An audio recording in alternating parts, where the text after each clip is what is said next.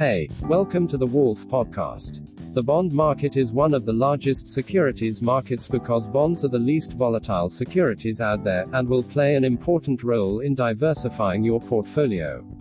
Although bonds provide fewer returns than stocks, it is considered as a safe investment and known to provide regular passive income, which makes them an important part of your portfolio based on your risk tolerance. So, some basic knowledge about them like how do they work, how to use them, and what are the risks of owning them will help you make better investment decisions. And this episode is all about it.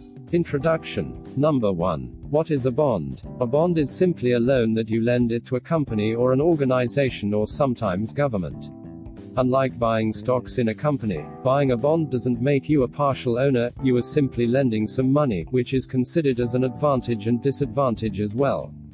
Companies issue bond to grow the business so, if you buy a bond of a certain company you are basically lending some money to that company, borrower, since it is a loan the company will pay you some amount as interest annually, and it will repay you the face value, i.e., issuing price of the bond, after some period of time. For example, a company might issue a bond that worth 1 lakh rupees that pay a 5% interest rate for 10 years, so, when you buy the bond, you are lending the company 1 lakh rupees that they can use it for the development. In return, you'll get paid 5000 rupees as interest every year for 10 years and once the period is over you will get your face value i.e. 1 lakhs rupees, is repaid. And here, that period of 10 years is called the bond maturity period. 5% interest rate that the bond issuer company pays you is called a coupon rate. And the issuing price of the bond, 1 lakh rupees, is the face value of the bond. But, but you know what the coupon rate is not the actual rate of return of the bond, i.e., the 5% interest rate is not what you will receive. Confused and surprised? We will explain it. Number 2. The yield of a bond. Coupon rate is just the predetermined interest rate that the bond issuer offers the investor, and it is calculated as the percentage of the face value of a bond. Since bonds are bought and sold in the secondary market, the bond price will fluctuate and be different from its face value. In such a scenario, the rate of return will be different from the coupon rate.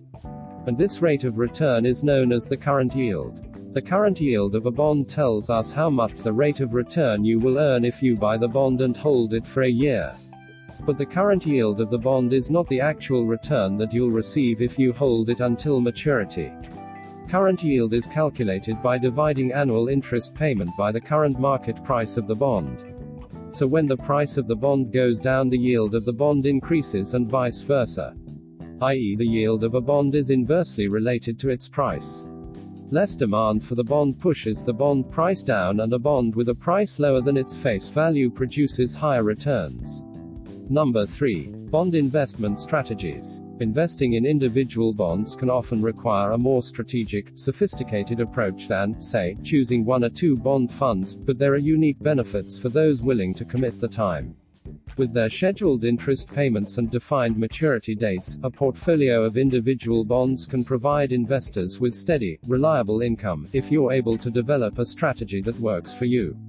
Even if you're only interested in government bonds, for instance, you still should be properly diversified across maturity dates. If you hold too many bonds that mature at the same time, you run the risk that rates will be low when your principal is repaid, and that could affect your income going forward. Or if you hold too many longer term bonds, you might leave yourself exposed to a rise in interest rates. Understanding some of the strategies outlined below can help keep your fixed income portfolio on track. Well, there are four types of bond investment strategies, and here are common bond investment strategies. Passive bond investment strategy. This strategy is followed by a typical bond investor. Passive bond management strategy, also called as buy and hold strategy, is basically buying a bond and holding it until maturity. This strategy is considered as safe and produces a regular income that can be reinvested. A low risk tolerance person will buy a government bond rather than a corporate bond in buy and hold strategy. Since government bonds is considered to be less risky than corporate bonds as corporates might default the repayment at the time of maturity. Low risk bonds such as government bonds and municipality bonds well suit the passive bond management strategy. The bond ladder strategy. A bond ladder staggers the maturity of your fixed income investments while creating a schedule for reinvesting the proceeds as each bond matures. Because your holdings are not bunched up in one time period, you reduce the risk of being caught holding a significant cash position when reinvesting is less optimal, for instance, if rates on current bonds are too low to generate sufficient income. Example, say you buy 5 bonds scheduled to mature in 2, 4, 6, 8, and 10 years. As each bond matures and repays your principal, you reinvest the proceeds in a 10 year bond. Longer term bonds like these typically offer higher interest rates. More importantly, because number 2 bonds mature at the same time, you've created a diversified maturity distribution. Ladders are popular among those investing in bonds with long term objectives, they're also particularly useful for retirees or others trying to create a predictable income stream. Laddering, however, can require a substantial commitment of assets over time, and the return of principal at maturity of any bond is not guaranteed.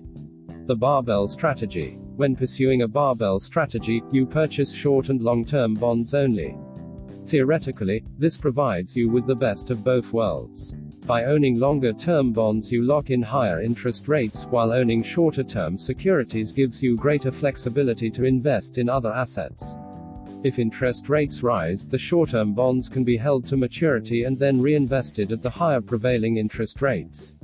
For example, in order to take advantage of high long term interest rates, you buy two long term bonds.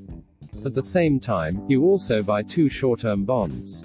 Once the short-term bonds mature and you receive the principal, you can decide how to invest it in more bonds if rates are high enough to generate a sufficient amount of income, or in a more liquid shorter-term investment, if you think rates may soon rise. At the same time, you continue to receive interest payments from the two high-yielding long-term bonds. The bullet strategy. When pursuing a bullet strategy, you purchase several bonds that mature at the same time, minimizing your interest rate risk by staggering your purchase date. This is an effective approach when you know that you will need the proceeds from the bonds at a specific time. For example, you want all the bonds in your portfolio to mature in 10 years so that you have the proceeds available all at once. However, you also want to reduce your exposure to fluctuating interest rates, particularly when it comes to bonds with longer maturities, which are more likely to lose value when rates rise. The way to do this is to stagger your bond purchases over a four year period. Now, as you learnt about bond investment strategies, here is why you should have bonds in your portfolio. Diversification. Investing a single stock or a single asset class is risky, especially when the business doesn't perform well or during the times of crisis. Investment loses its value and you might make a loss, so, you should spread out your investments by buying bonds and other assets. Since bonds are considered to less volatile than stocks, owning bonds reduces the risk of your portfolio. Regular income. Unlike stocks, bonds pay you a regular income as interest, which can be reinvested or can be used to buy stocks. Stocks pay you dividends though, but only a smaller amount, which is less than bonds. Capital protection. Bonds repay you the capital which you invested once the bond matures. This makes bonds more appealing than stocks to investors who prefer safety over the returns, especially for people who have a low tolerance to risk, which brings us to another pro. Less volatile. Bonds are generally less volatile than stocks. Bond price changes less compared to the stocks, but stocks outperform bonds. All right, we're at the end. Thanks for sticking with us. We hope that you have a great day.